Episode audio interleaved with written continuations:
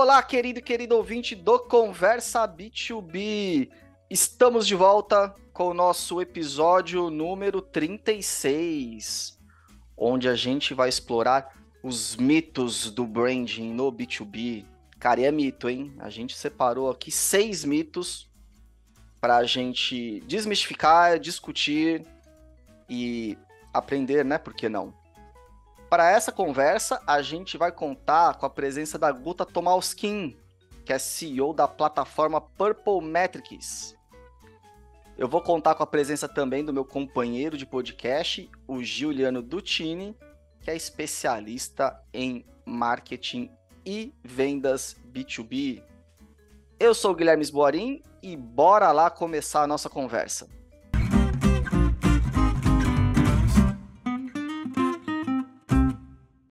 Pessoal, mas antes da gente abrir a nossa discussão, eu tenho alguns recados para vocês ouvintes. O primeiro é para lembrá-los que o Conversa B2B é produzido e oferecido pela Conversa Tech, a agência 100% B2B e autoridade em vendas complexas. Quero falar também dos nossos parceiros. O primeiro é o SaaS Pro. SaaS Pro é a plataforma de automação de marketing e vendas que era conhecido como Sharp Spring. Isso mesmo, a Sharp Spring Brasil agora é SaaS Pro, que apesar de ser uma marca nova, já tem mais de oito anos de experiência no mercado. Tem uma plataforma que vai poder alavancar os seus resultados de marketing e vendas com o suporte em português, tá? Que é uma coisa que acaba facilitando bastante no dia a dia Acesse o link da SAS Pro aqui no descritivo do nosso episódio para conhecer um pouco mais das soluções que eles oferecem. E quero falar com você também a respeito da Leadster, a plataforma de marketing conversacional líder aqui no Brasil. Com a tecnologia da Leadster, o seu site converte mais. Mas como é que isso acontece? Por meio de conversas customizadas, geradas inclusive por inteligência artificial. Então, tem lá o plugin da Leadster, que é muito fácil de instalar, por sinal, que ela tem a função de chats que vai poder fazer conversas personalizadas com os, os visitantes e a audiência do seu site. Então, vale muito a pena conhecer. Leadster é um custo-benefício super interessante, inclusive, e a gente colocou o link deles aqui no descritivo do episódio para vocês conhecerem um pouquinho mais das possibilidades que ela oferece para sua empresa. Lembrando que se sua empresa quer ser parceira aqui do Conversa B2B, é só entrar em contato com a gente. E se você gosta dos nossos conteúdos, gosta dos nossos episódios, lembra de seguir a gente na sua plataforma de podcast favorita ou então no YouTube.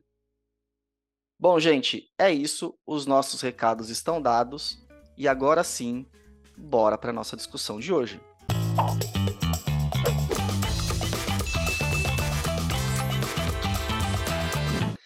É, tem o meu segundo mito, meu não, nosso segundo mito aqui na agenda, que é a decisão. A Guta arranhou já isso também. A, a decisão no marketing B2B é puramente racional. Cara, isso é clássico demais também. Quando eu comecei lá no marketing B2B, isso aqui era quase um mantra, não? B2B é racional, tal. A gente ouve bastante aqui e tal. Antes de eu passar a bola para a Guta e para o Jô, eu trouxe um dado aqui para dar uma temperada nesse mito, que é o seguinte: é um estudo Inspired B2B How Patient Can Be More Persuasive. É da Underman Thompson. A gente vai botar o link aqui no descritivo do episódio. Depois vocês podem ver, traz vários insights. É, mas que ele traz alguns números interessantes. O primeiro é assim, ó, que marca hoje direciona até 93% de participação no mercado B2B, ou seja, 93% de participação está muito atrelado ao poder da marca, vamos dizer assim, a visibilidade é, que essa marca transmite, né? E tem também um, um, outro dado interessante que a gente pensou aqui, que as conexões emocionais influenciam até 66% das decisões de compras B2B. Cara, 66% contra 34% dos argumentos puramente irracionais. Bom, os dados eles estão derrubando aqui o nosso mito de que a decisão no marketing B2B é puramente racional. Guta, desmistifica mais um pouquinho para a gente esse tema. Como é que você enxerga? Por que, que se criou esse, esse mito aqui, já que a gente entende com dados, inclusive, que não é bem por aí, né? Eu não sei como se criou. O marketing é cheio de mitos, né? Que... É. quem começou com essa história. Mas é que eu acho que é, essa lógica da, da, da feature, né? Porque no fim você fica muito na discussão de feature. É, só que a discussão de feature é que nem quando você. Eu estou no exemplo do carro hoje, mas se vocês quiserem me dar outra categoria, eu fico. Ah, porque carro. dá para guardar aqui do espelhinho, né? Ele tem a, o espelho quando dá ré. Você já comprou do carro por causa disso, sabe? Você se fala isso para justificar. E a gente faz isso, né? A gente fala, não, isso aqui, é, eu estou comprando esse telefone, porque não, a câmera, e eu vou. Na prática, você só quer o iPhone, entendeu? Então, é, é assim com, com qualquer compra. Eu acho que a maior, a maior evidência, na real, é que não é o melhor produto que vence. E nunca foi, tá? Eu sei que na abertura vocês falaram, tipo, ah, antigamente você era só você fazer um bom produto. Nunca foi você só fazer um bom produto. Nunca. Ah, é, ah, é, você faz um bom produto que as pessoas vão descobrir ele. Não é assim. Você tem os mercados que têm bons produtos, eles também tinham outros bons produtos. E alguém prevaleceu. Ele tem usabilidade boa? Tem, mas ele tem algum diferencial de feature? Tem, não é que o ruim vai dar certo, né? Você tem que ter um produto bom, mas a, a soma do melhor produto com o melhor go-to-market ou com a melhor marca, em geral, é o que ganha os mercados.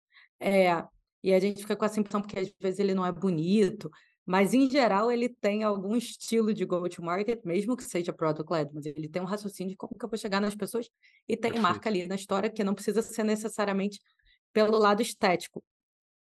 Mas eu acho que vem dessa história das features. Só que uh, o ponto é assim: você está colocando a tua carreira em jogo, você está decidindo um negócio não para você, mas para times. Você não vende para usuário, você vende para time, né? Ou para companhias. É, então tem a tua imagem aí atrelada a esse negócio, né? E você fica, que tipo de empresa eu sou? Sou uma empresa que usa Teams? Eu sou uma empresa que usa Zoom? Sou uma empresa que se preocupa com o orçamento, a integração ou com o quão fácil é usar para as minhas pessoas. Ou com... Não, eu sou uma empresa de tech, eu vou usar Slack. Né? Assim, então, é, tudo isso passa pelo teu sub, tipo, subjetivo, assim, na hora que você está comprando. Só que você racionaliza do tipo, não, Teams é mais barato, sabe? Na verdade, não, você é empresa que compra a Microsoft porque você é grande, quem é grande compra a Microsoft, entendeu? Então, é... e na prática as pessoas acham que você vai experimentar tudo, né? Mas você não vai experimentar tudo. Quanto você vai fazer, tipo, free, freemium, sabe? Trial de cinco softwares, oito softwares. Vai escolher três, vai conversar. Talvez se, se for product led, você vai usar um. E deu, entendeu? Então, assim, é... aí isso é racional? Tipo, você não usou todos para saber qual é o melhor. Se você pegar qualquer categoria, não é o melhor produto. A maioria das pessoas que estão vindo aqui deve estar pensando assim: pô, meu produto é melhor que o do meu concorrente, mas as pessoas não sabem disso e elas não usam, elas não enxergam isso sabe? Então, assim, não é o melhor produto. Que, tipo, não é só ter o melhor produto. Então, não é. é só ser racional, porque se fosse racional, seria uma equação. Ah, esse é o melhor produto, pronto. Sabe o que eu acho, Guta? Que, no, na verdade, assim, eu acho que ele, é, é, o que é o que você falou, tem uma racionalidade na avaliação. Então, eu acho é. que é o lado do B2B que é mais racional que a gente estava comentando.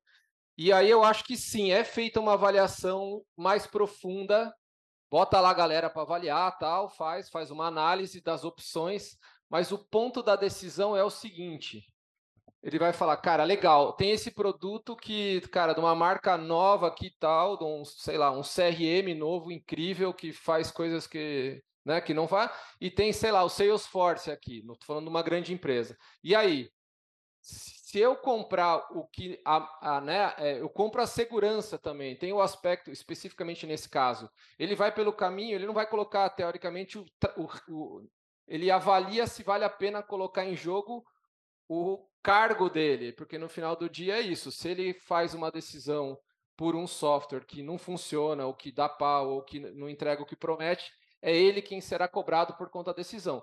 Enquanto se ele escolher é, de novo, um Salesforce que eventualmente não é o melhor no final do dia em termos de futures, não é o melhor, ele tem a segurança e a empresa tem a segurança. Ah, deu errado, mas gente, a gente contratou esse aí, então paciência. E aí eu acho que tem a ver mas com a ênfase em desculpa.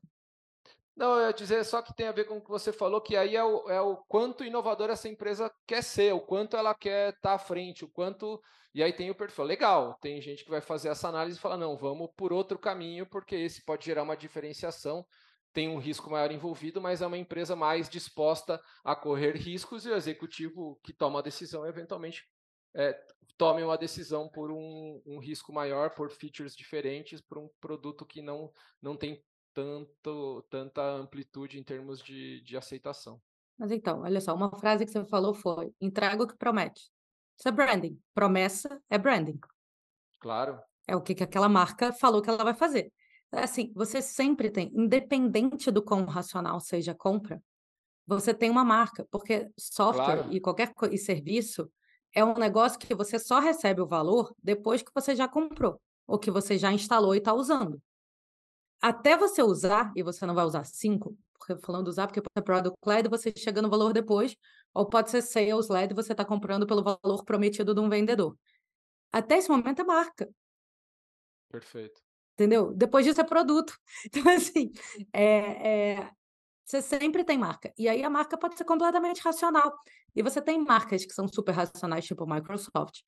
É, Salesforce também. Você tem marcas que são super racionais, mas elas ainda assim são marcas, entendeu?